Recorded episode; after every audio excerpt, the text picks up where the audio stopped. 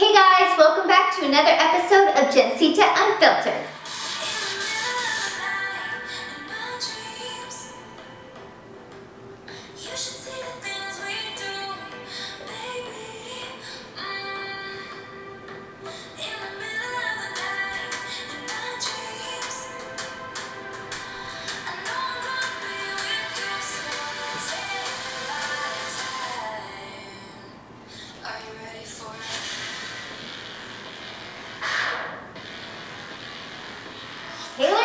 Released new music again. Have you heard her new song?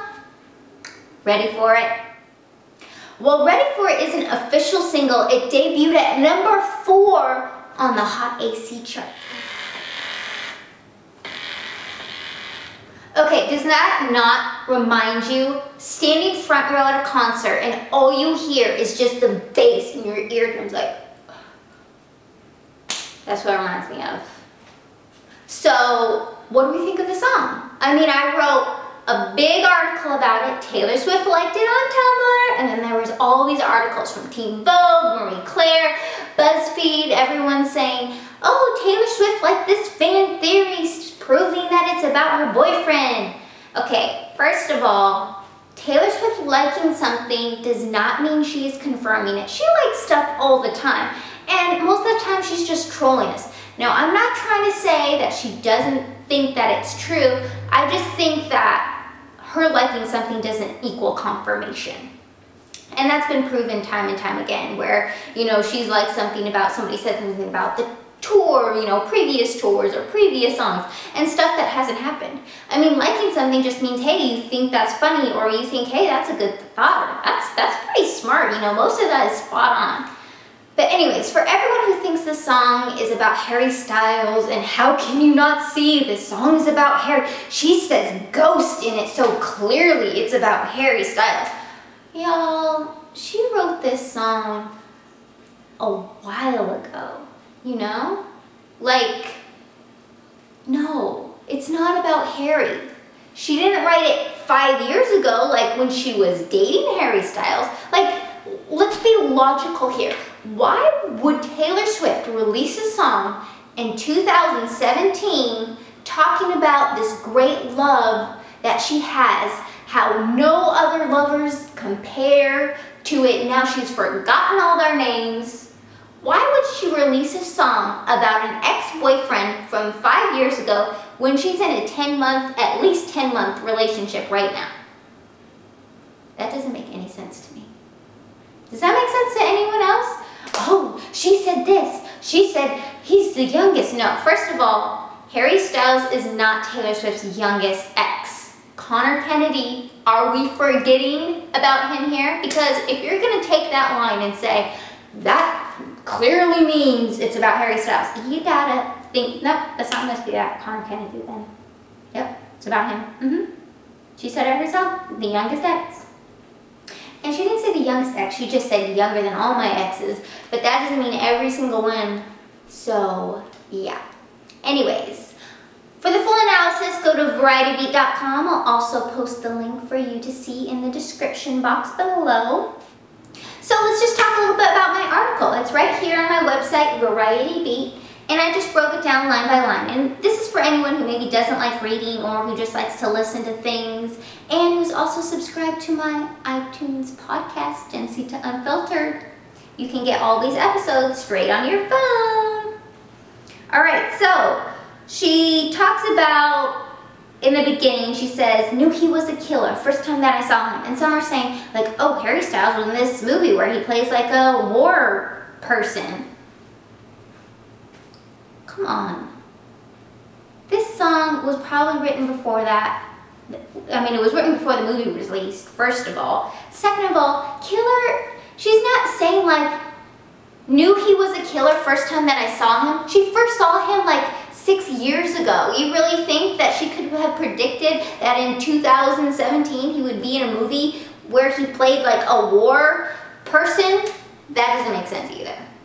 So anyways, but killer just means like, oh, he's a killer, like, you know, he's good looking. That's what I think it could possibly mean. I don't know, just me. So like good looking, he was good looking. So she first saw him last year as early as October. It's September now, so almost a year. And then it says, wonder how many girls he had left he had loved and left haunted, but if he's a ghost, then I can be a phantom holding him for ransom. So everyone's trying to take that line ghost as in Harry Styles songs, Two Ghosts or whatever that's believed to be about Taylor Swift. But here, a ghost just means like someone who doesn't have like a complete like soul inside of them, you know, like, and that's kind of like what a phantom is too. And so she's basically saying that if he's loved all these girls and he's left them haunted, maybe he's had his fair share of heartbreak too. And I mean, I know from personal experience that when somebody has been like truly heartbroken, they can just be sort of dead inside. And it takes somebody remarkable to like bring them back to have feelings and emotions again, you know? And so that's kind of just what that means is like you're just a, like a ghost, a phantom of a human being. Like you don't really have a soul anymore. Not that you're a horrible person by any means. You can be a completely great person, but you're sort of incapable of like loving again. And so that to me is what that line was more representing. Okay, so then she goes on and says, some some boys are trying too hard. He don't try at all though. Younger than my exes, but he acts like such a man so. Like how cute. First of all, it takes men a while to grow up, as you can see by some of her exes. They're 36, 33, still acting immature. But she's saying, like, even though he, he's younger than, you know, some like Calvin Harris who throws Twitter tantrums, he doesn't act like he's younger. You know, he acts responsible. And he acts like a gentleman, you know? And he doesn't have to try to impress her with like lavish gifts and all. He just has to be himself. And that's the sweetest kind of love there is. So then she says, I see nothing better. I keep him forever like a vendetta. And so here I just sort of basically said that, you know, you don't really know what true love is when you're you're young. You think you are in love maybe when you're in high school, but the thing is that's all you know about love. But when you grow up, not grow up, but get older, you realize how much effort it takes to sort of like work in a relationship where you don't just see a person out of convenience. Like when you're best friends with people in high school or in a relationship in high school, you see them every day. You know, you're in classes together or you're in the same location. But when you go to different colleges, you find out how hard it is to like keep up with some of those people because now you might be in different states or you're definitely at different schools and you don't see those people anymore. So it's harder to work on your relationship and make it last. And then you realize the obstacles and how much you know you have to truly overcome to make a relationship last. And so it's not just like convenience. It's like love just means so much more you know when you've been through more life experience. And then the whole part about a vendetta is like basically vendettas are something that kind of like don't go away you know when you have like a revenge against somebody you know, if say you kill somebody because they killed someone in your family, and then that family's gonna revenge your death, but then you, they killed someone else, and now this other person has to come and revenge. So it's like it's never ending. It's a never ending thing. So she's basically saying like this love is never ending. So why would this song be about someone other than this current great relationship? Just saying. Okay, so then she says, I see this is gonna go I see how this is to go. Touch me and you'll never be alone. And that line for me is basically kind of about saying how once he's with her, once he's seen around her, being with her, linked with her, he is going to be in the limelight. You know, she's constantly photographed, she's constantly in the media, and now that's how he's going to be. So once, you know, they come out and the media found out about them, they were writing all these articles and stuff. So it's like, touch me and you'll never be alone because now you're going to be photographed now you're going to be in the limelight. Before, you know, people would have not, you know, made such a big deal about you. But You're dating Taylor Swift. You're going to be on this whole entirely new level of fame. Okay, so now the next line talks about island breeze and lights down low. No one has to know. Now, a lot of people think this song this line in this song has to do with how her and Harry Styles had this vacation together and he left her They went to some tropical island. Did we not forget that she left on a boat separately and he stayed back with his friends like they broke up? That is not going to be in this great romantic song about love. Like, that was a sad moment in time. Just think like, oh, Island Breeze, lights down low, they're talking about having sex together. And I just, Taylor Swift is a very symbolic writer. People are taking her lines way too literally. Like you have to really read into them because that's who she, she's all about the hidden meanings. She's totally about that. So for me, again, not an authority or know everything about Taylor Swift or what she's writing or what she means to write, but this is my interpretation of the song, which is, you know, why you're watching Gen Z Filter, my opinion. So I basically think that here she's talking about being secluded. Like an island is secluded. When you're on an island, you're kind of separate from the mainland. You have to take a while to get there. And Lights Down Low is like, kind of like on the down low. So for me, I kind of interpreted this line as just being like, she's no longer going to be like front center of the media anymore. And if you've noticed lately, we haven't gotten any candidates of her in a very long time, probably this entire year. There are no pictures of her and Joe together unless you want to count them hiding behind an umbrella with hoodies up, can't even see their faces or anything. She's not giving the media anything to write about only her songs. And this is her song. So this is what we have to talk about. So I just feel like that's very symbolic of just saying like, now we're just to keep to ourselves. We're not to let people know about our relationship. We're to try to get to know each other in the least amount of public view as possible. And, you know, we're to keep things on the down low. That's how I interpreted it. So interpret it how you will. So then it comes to the chorus and it says, in the middle of the night in my dreams, you should see the things we do. In the middle of the night in my dreams, I know I'm going to be with you, so I take my time. Again, people also think, oh, now she's having sex dreams. You should see the things we do in my dreams. And I don't really think that's what that means, only because, again, of the next line, it says, I know I'm going to be with you, so I take my time. And for me, dreams are all about like, you know, you have a dream, you want to, you know, achieve that. You want that to happen someday. And so for me, I think her dreams are just a lot more picturing the future, like possible marriage, you know? Maybe, maybe not. Maybe, you know, a five-year relationship goal mark.